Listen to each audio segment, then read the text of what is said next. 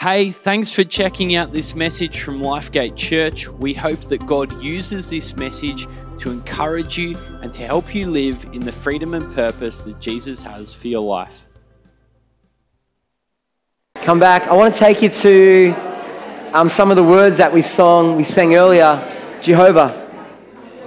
Thanks, thanks, Jack. We are saying these beautiful words um, of this song that I want us to pray over us together. And in this song, Jehovah, it, it has these words that firstly give us God's name. It says Jehovah Nissi, that's a name for God in the Old Testament. And it means the God who fights my battles. Another name of God is Jehovah Jireh, which means God who meets my needs, He provides for me. Another name for God is Jehovah Rapha, which means the God who heals. Another name is Jehovah Shalom. He's the God who brings peace or gives us peace. This is who He is. And so, as we dive into the words today, I want to pray this over you that God would be the one who fights your battles, that He'll be the one who provides, the one who heals and brings you peace in every season of life. Can we pray? Father, we want to thank you for who you are. And your word says clearly, God, that you are Jehovah Nissi, which means that you are the God who fights our battles. Father, you are Jehovah Jireh, meaning the one who meets our needs. You are Jehovah Rapha, the one who heals our body. And you are the God, the, the Jehovah Shalom, who gives us peace. Father, I pray for everybody who needs healing of their body today, they'll be healed. For everybody who needs their, meet, their, their, their needs met, that you would meet them. Those that need us need you to fight for them. God, that you be fighting for your people here today. As like it says in Exodus 14 14, you are the God who fights for us. All we need to do is be still. And, the, and that those who are, feel like they're in turmoil and need peace, Father, pray that you give them your peace. Philippians 4 says, Your peace is the peace that goes beyond all understanding, that guards our hearts and our minds in Christ Jesus. So give your peace to your people, we pray. In Jesus' mighty name. Amen. Amen. Are you ready for the word today? Yes. Amen. Thank you, Saskia, for your enthusiasm. That's great. Let's try that again. Are you ready for the word today? Yes. I want, I want to see these ones. Let's do these ones. Yeah. Again, are you ready for the word today? Yes. Yeah, that's good. I like that. Yeah, let's do that more often. That can be our new cultural thing in our church. When we ask the question, are you ready for the word? Yeah. When I, when I was um, at, at College, um, the, principal, the principal named Barry Chant used to get us to yell and cheer when, when it was time for the offering because the scripture says God loves a cheerful giver. So he would say, Everyone, it's time for the offering. And everyone would go, Woo! Let's try it. It's time for the offering. Yeah, but like that's nowhere near as good as what it needs to be, yeah? Cheerful giver. All right, let's pray. Father, thank you for this day. Thank you for your word. We thank you for who you are. We pray you speak to us in Jesus' name. Amen. Four years ago, four years ago, I went holidays with my family at our favorite holiday place. It's a place where there's, where there's, where there's an ocean and then a lake, and half the time the ocean and the lake are joined as the water comes in and goes out with a river. And we've been there many, many times, and it's a really great place. And we are loved to swim across the channel or across the river. Sometimes it's 10 metres wide, other times it's 50 metres wide. Um, and, we, and, and we've done that for many times over many years. But four years ago, I had my kayak and I put Joel in the back of the kayak or in the front, and Alicia between my legs, and I paddled across the, the, the, channel onto the sandbar. We left the kayak on the sandbar, and we got out and we started walking up the sandbar towards the ocean. Are you picturing this? Good. And then Joel says to me, who is here today, my, my son who I love, Joel, please stand up. Let's just celebrate my son, Joel. Isn't he? Isn't he handsome? I wonder where you get your good looks from, son. I have no idea. His mother. His mother. Yeah, go on, say it. His mother, right? And, and, and Joel says to me, Dad, do you mind if I swim back across the channel? And I'm like, that's fine, Joel. We swum across that channel many, many times. But the difference today was the channel was wider than what it normally was, and the water was running faster out to the ocean, faster than what it normally is. So Joel's swimming across the channel, and I've got Alicia, who's about six years old, and we're walking through this much water, and we're walking back to the kayak, and all of a sudden, I hear this sound that freaks me out. And it's this, Dad, help me. And I swing my head, and Joel is swimming, trying to get to the other side, and he's struggling. Now, if you're a parent, your kids have different sorts of tones of their voices, right? And it wasn't, Dad, help me, like I'd be an idiot. He was like freaking out, in danger, and my heart went, this kid's in trouble. Now, what happened was, as he swam across the, swimming across the channel, he got, he got sucked towards the ocean, which makes sense. But he, but he went up a long way, and then he started to swim against the current. Now, do we swim against channels and currents? No, you swim across them, but Joel was swimming against it. And so he was getting tired, and I had Alicia, who's six, in the water, and Joel's calling for help oh dear, I'm in trouble. So I pick Alicia up, I race her over to the sandbar, and then I, and then I, running back towards Joel, I hear him scream again, Dad, help, oh dear. I dive in and swim as fast as I can, and I get about halfway across. I look up, and there were these two ladies who were on the other side who went across and grabbed Joel by the hand and pulled him out. Maybe they were angels. Maybe they were angels. And I was like, oh, we're okay. Swim back, got Alicia, got in the kayak. Everybody was okay. That was a traumatic experience for me, majorly traumatic. We were in the, we were, he was in the water. I heard Joel. I turned my head and I saw him. And because of my heart of care and compassion for him, I went in to save him. Praise God, angels came, ladies came, saved him. But I didn't have to do that. But that's what happened in my heart. Today, my message for you is this God sees you God hears you. God cares for you. You know, in life we go through seasons, and some of those seasons are really tough. Some of those seasons we thrive, but there's always some sort of area of, of our life where it isn't like we want it to be. Hey, and we can cry out to God and say, God, I need you in this season. I need you in this circumstance. I need you in this relationship. I need you in this area of resource or finance, or I'm struggling in bad mindsets or bad habits. God, I need you. My message for you today is that God sees you in that moment. He hears your prayers and He cares deeply for you. I want to take you to Exodus chapter 3, verse 7 where Moses hears from God and Moses speaks to his people who are in slavery in Egypt. And he says this The Lord says, I have indeed seen, God sees the misery of my people in Egypt. I have heard, God hears them crying out because of their slave drivers. And I am concerned, I care about their suffering. The context of this passage is as I said before, God's people are in Egypt. And they've been there for about 400 years. How did they get to Egypt? Well, God's people were in Canaan, and Jacob, if you know the story of Joseph and the amazing Technicolor Dreamcoat, or if you read it in the Bible, there's Jacob, who's later his name changed to Israel, and he has these sons, and one of his sons is called Joseph, and the other brothers don't like him, and they sell him as a slave into Egypt ends up at someone's house, gets put in prison, interprets dreams, becomes second in charge of Egypt. Celebrated, heaps of authority, and God gives him a dream that there's going to be a famine, fat cows, skinny cows, if you know the story in the Bible, and there's going to be a famine, and God says to store up grain. So for seven years they store up grain, and then the years of famines come. And two years into this famine, Joseph's brothers come down to Egypt and they find out that he's Joseph, and God brings his family, Jacob and his children, and their wives, and their kids, and their herds, and their flocks, from Canaan down to Egypt to a place called Goshen in Egypt, where they live. And they thrive, and they have kids, and they have more kids, and they have property, and they have thriving, and they start to build wealth, and all this stuff. Great things happen.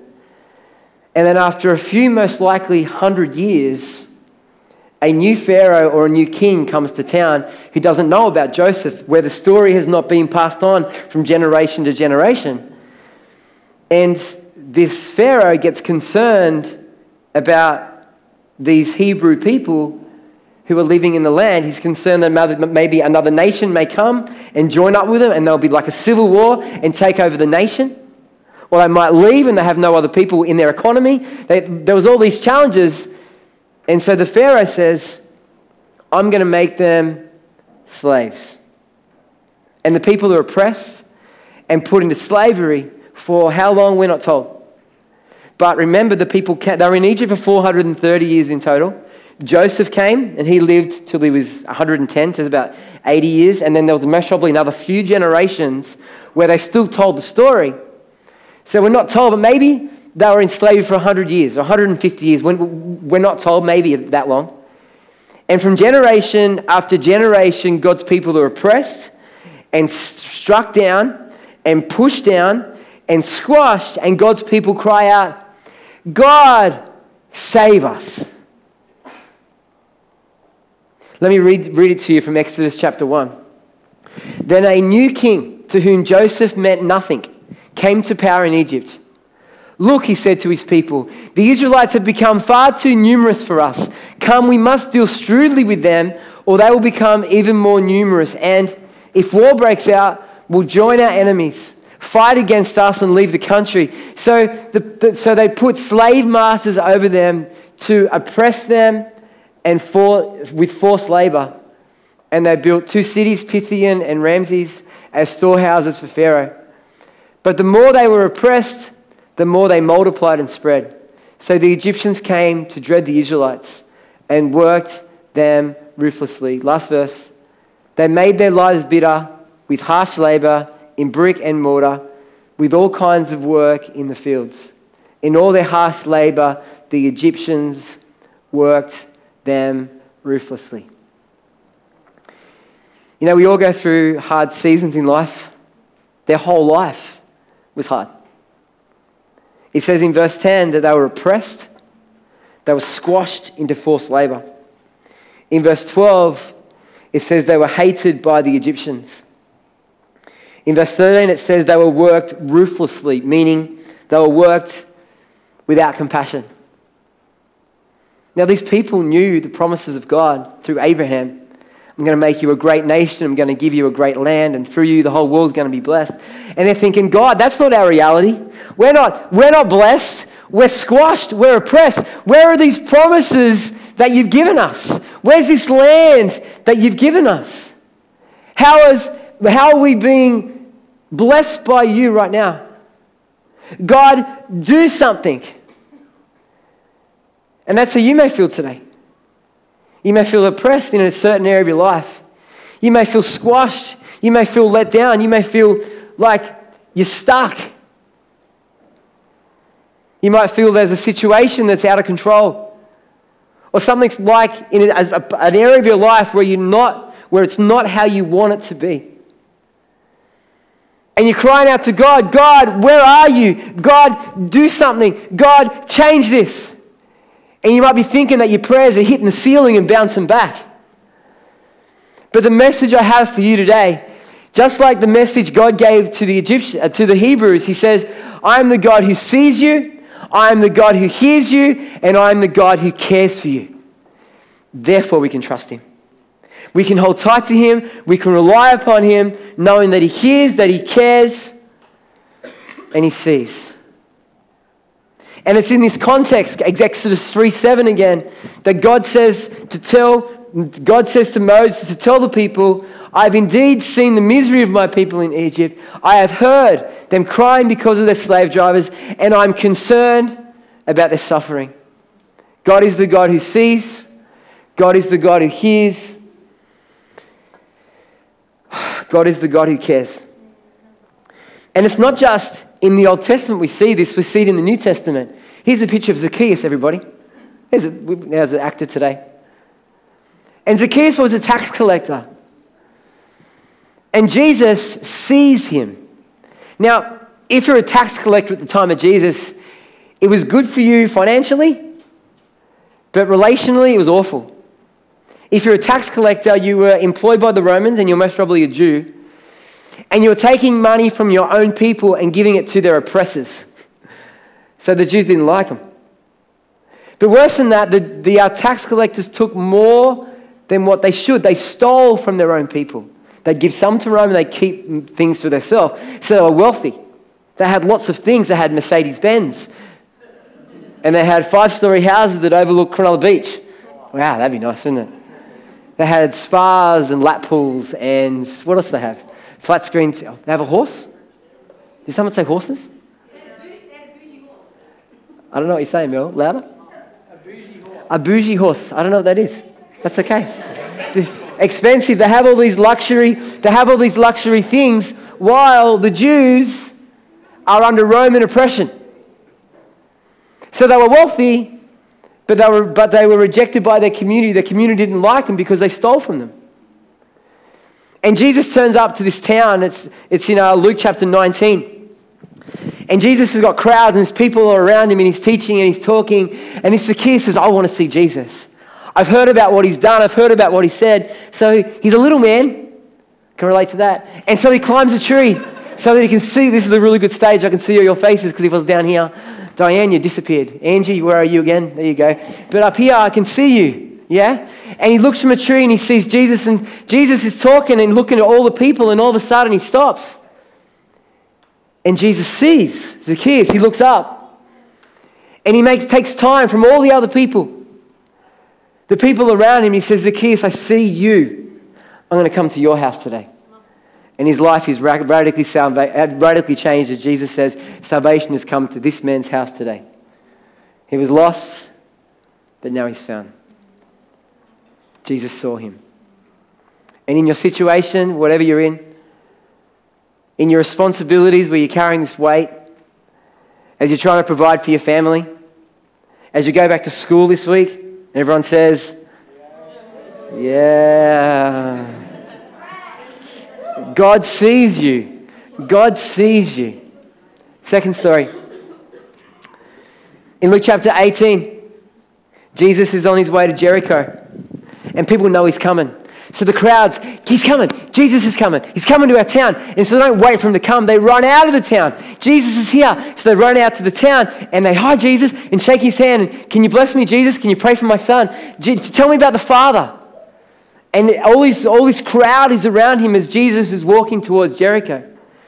And all these people that are around him are yelling and shouting. And there's these two blind guys on the side of the road.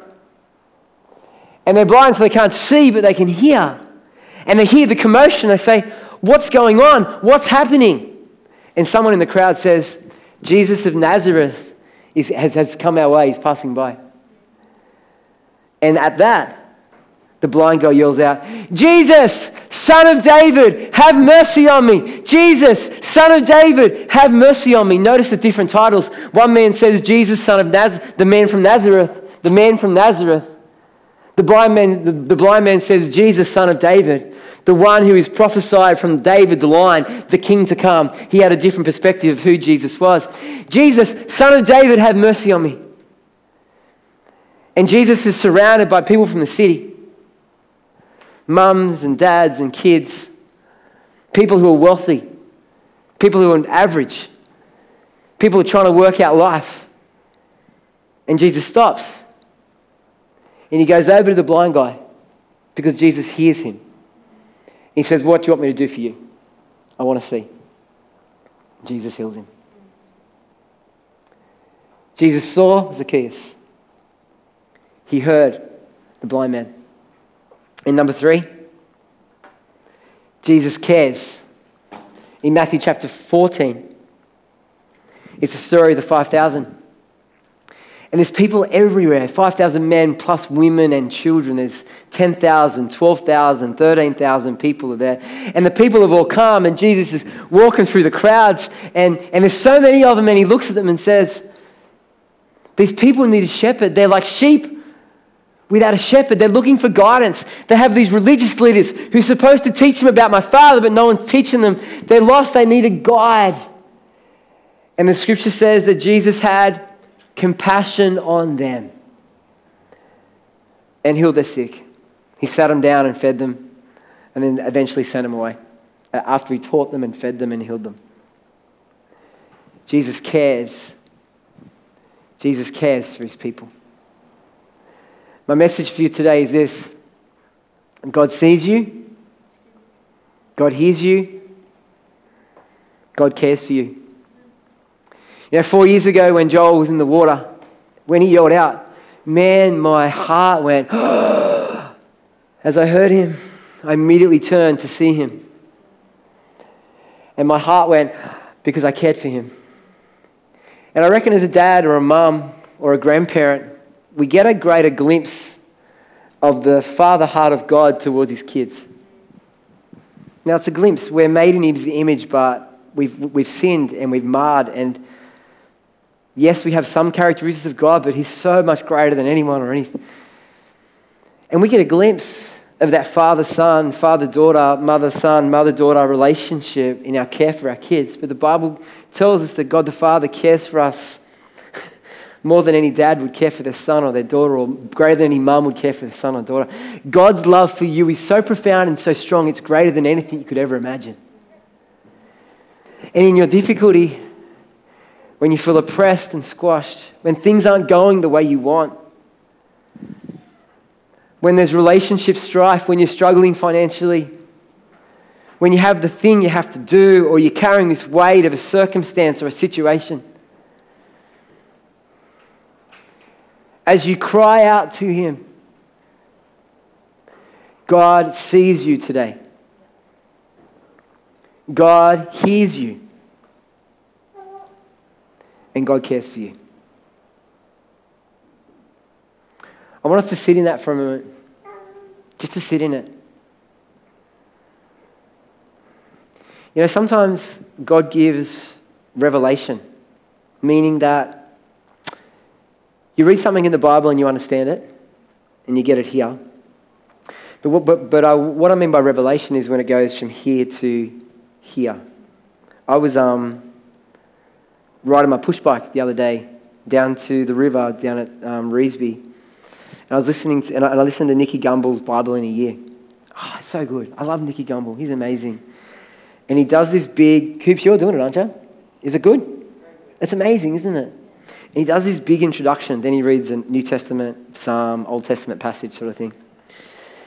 And, and one of the things he said is Jesus is going to make everything new when he comes back to make everything new. And when he said that, oh, revelation hit me. And since that two weeks ago, I've been looking at the world different now. I've been looking at the river like the river that I can swim across because there's no bull sharks. Because God is, Jesus is going to make it all new. No bull sharks. And there's blue tongue lizards that aren't going to bite my toes off. and Cronulla Beach, where there's, where there's no risk of drowning because of a rip. And I'm thinking, this life is really good, but wow, Jesus is going to make it all new. And it's going to be like a whole new level. It's like getting play, Joel, PlayStation 1, and then getting PlayStation 5. Wow! This is like PlayStation 1. PlayStation 5 is coming when he makes it on you. And, that's, and, I, and I share that because that's a revelation that the Lord's given me. So I'm starting to see things differently. Back onto this. My prayer is that God gives you a revelation today of this. That, that right now in this moment, that you'll just not know it, but you'll have it here that God sees you today. He hears you today and cares for you today. And no matter what season you go through in life, you can trust Him. You can rely on Him. You can hold tight to Him because He sees you, He cares you, He cares for you, and He hears you. He sees the end from the beginning. He knows what the future looks like. And sometimes things don't happen in the way that we expect them to happen or want them to happen, or God doesn't do it in the way that you expect God to do it. But he still loves you and he cares for you and he's fighting for you and he's bringing all things together for his good and your good according to his purpose. You know, when I jumped in that river and swimming across to save Joel, I expected to get to the other side and pull him out like a superhero. But that's not what happened. Two lovely ladies, angels, pulled him out of the water. I didn't expect that, but it's a picture of what God does. Dad was coming, but the ladies were there. And in life, you know, God, you might expect God to do this, but actually it happens here, or it happens here, or it happens here. When we prayed for Mel around the MS stuff and she got healed from all those symptoms that we had was in the last hour of the prayer meeting and our whole day of prayer. Let's just pray for people. We had no, we had no expectation to be healed. That doesn't sound right, does it? That's not the prayer of faith. But we said, let, let's pray for more like we've done in the past. But that time, that moment, God healed.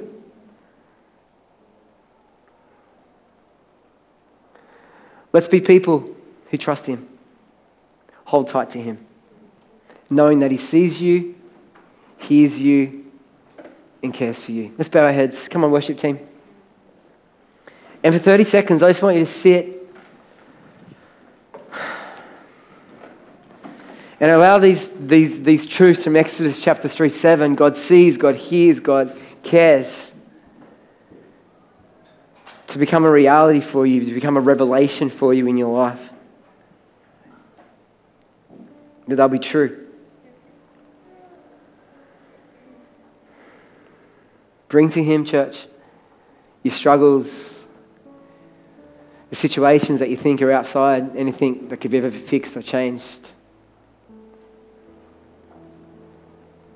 Bring to Him your burdens.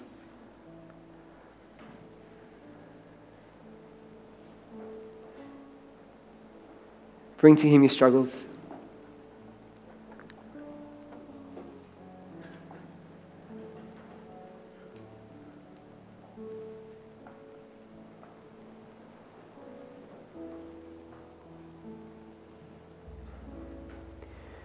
Jehovah Nissi fights my battles.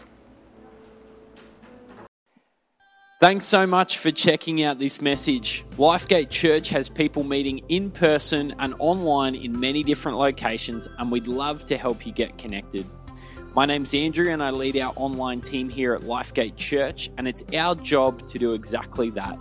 We'd love to help you find community, get support and prayer, and take your next step. So, why don't you connect with us and take your next step at lifegate.org.au and click the next step button?